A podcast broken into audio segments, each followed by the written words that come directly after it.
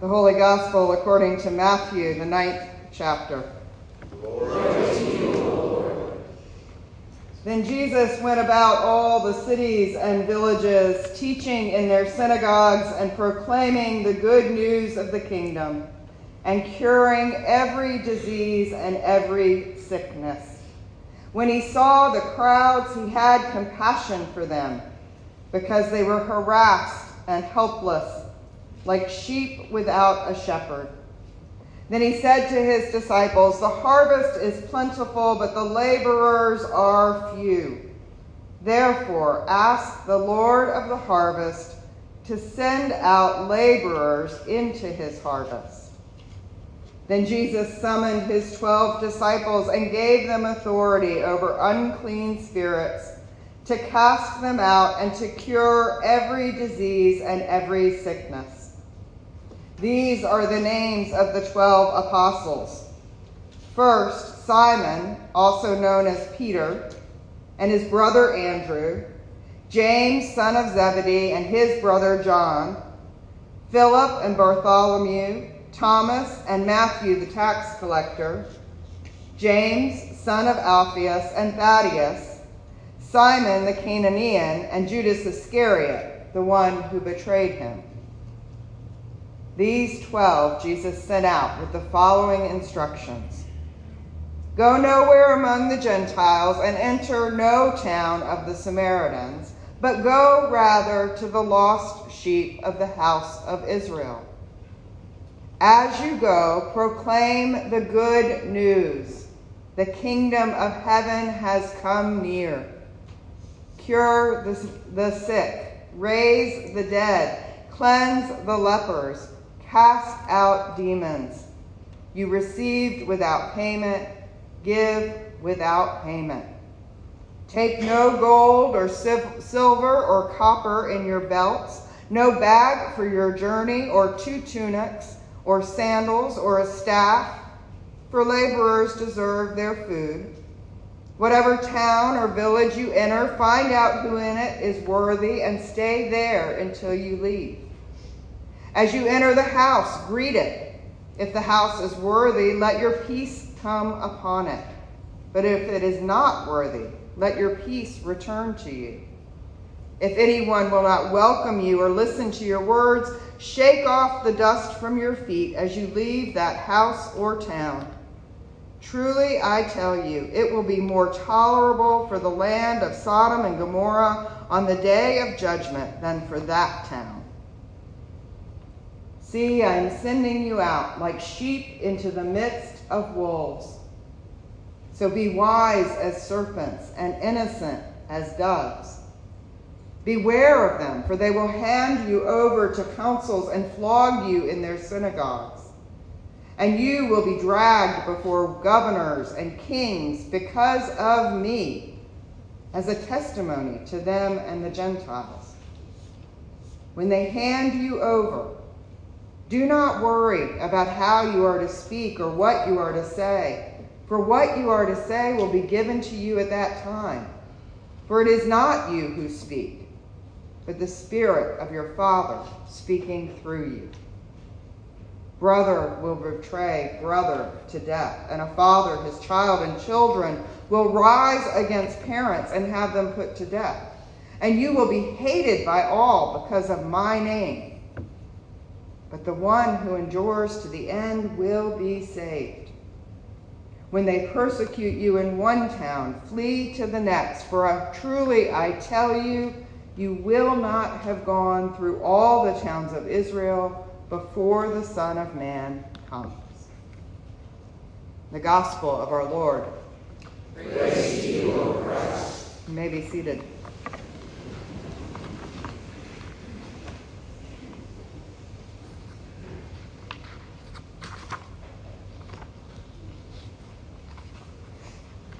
Let us pray. May the words of my mouth and the meditations of our hearts be acceptable in your sight, Lord, our strength and our Redeemer. Amen. So I have a job offer for you. It means going on the road and traveling away from home. Show up tomorrow empty handed. Don't bring a wallet or have money in your pockets. Don't carry a backpack or an extra jacket. You're going to talk to people, and more likely than not, when you do, they'll turn and walk away. Even your relatives will reject you. The people you meet will slam the door in your face and spread rumors about you. They may beat you. They may even arrest you as a troublemaker and execute you. Now that the expectations are clear, raise your hand if you'll take the job. If I had been with the apostles listening to Jesus, I think I would have gotten very busy very quickly, certain there was someplace else I needed to be immediately. Jesus' words are pretty bleak and disheartening. They make this business of following Jesus and going out into the world as disciples sound pretty risky, dangerous, and maybe even pointless. So, why do it? In a word, faith.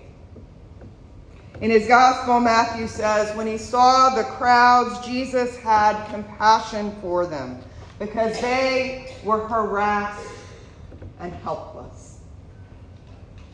Sending his disciples into the world with the good news is how Jesus responds to the people who are hurting and vulnerable. The crowds have heard Jesus teach, they have watched him heal. They are hungry for food, like we'll hear later in chapter 14 at the feeding of the 5,000.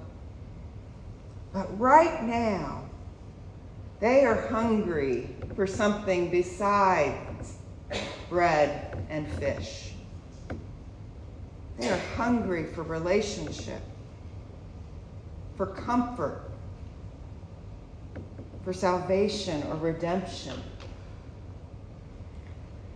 The disciples are sent to be Jesus among the hurting and the vulnerable. Jesus gives them the very same authority and equips them with all they need the knowledge that God accompanies them every step of the way.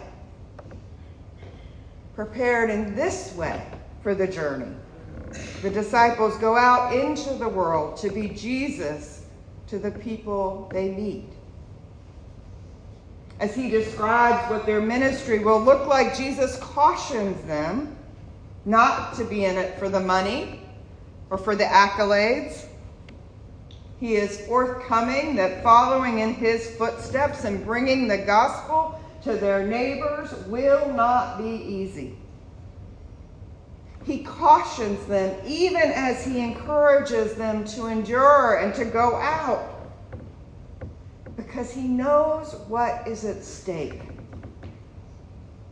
There is urgency in his words, not the urgency of end times or impending disaster, but the urgency of an expanding chasm between the troubled world where we live and the promise of God's kingdom. The promise that every person is beloved and valued and know the abundant love of God. It is the urgency of wanting more people to experience the peace of Christ through God's presence, healing, and acceptance. So the disciples go. We know they weren't perfect. The original group of 12 apostles includes Judas, who betrays Jesus to the empire, and it includes Peter, who will deny Jesus three times at his arrest. And there's Simon, who's called a zealot, which means he would have rather stoked rebellion over peace before he met Jesus. And we've already heard about Matthew, the tax collector. But they go. They go where they are sent by God to be with the harassed and the helpless, wherever they find them. There is so much good news in today's gospel. First, I want to say a word about the harvest.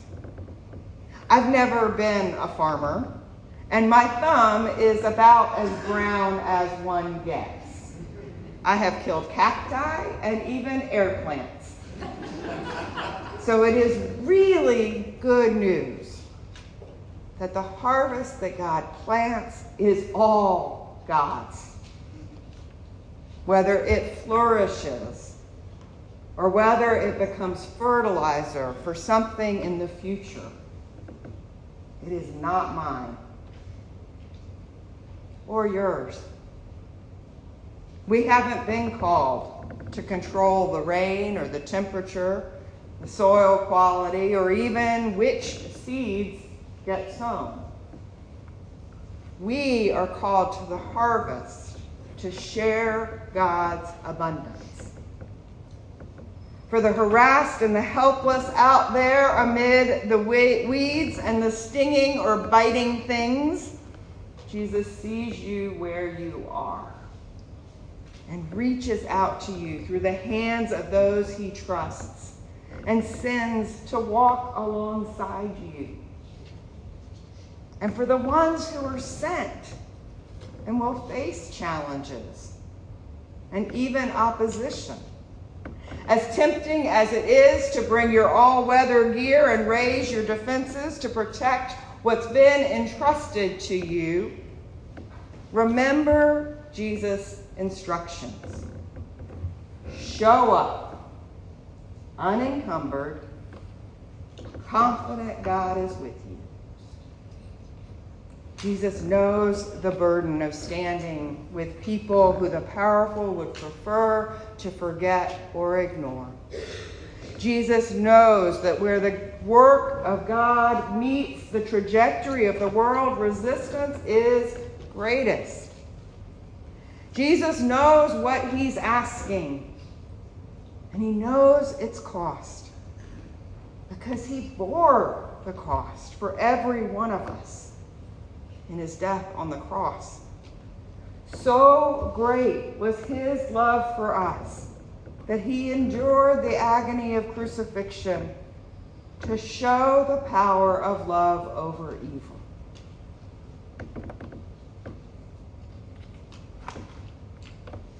Let us pray. Good and gracious God, thank you for showing your love for us. And by Christ's death and resurrection, freeing us from death's grip and giving us access to grace and peace Make us confident that your Spirit accompanies us as we go out to proclaim the good news of the nearness of God and call all who will hear to wholeness, to life, and to holiness. We pray in Jesus' name. Amen.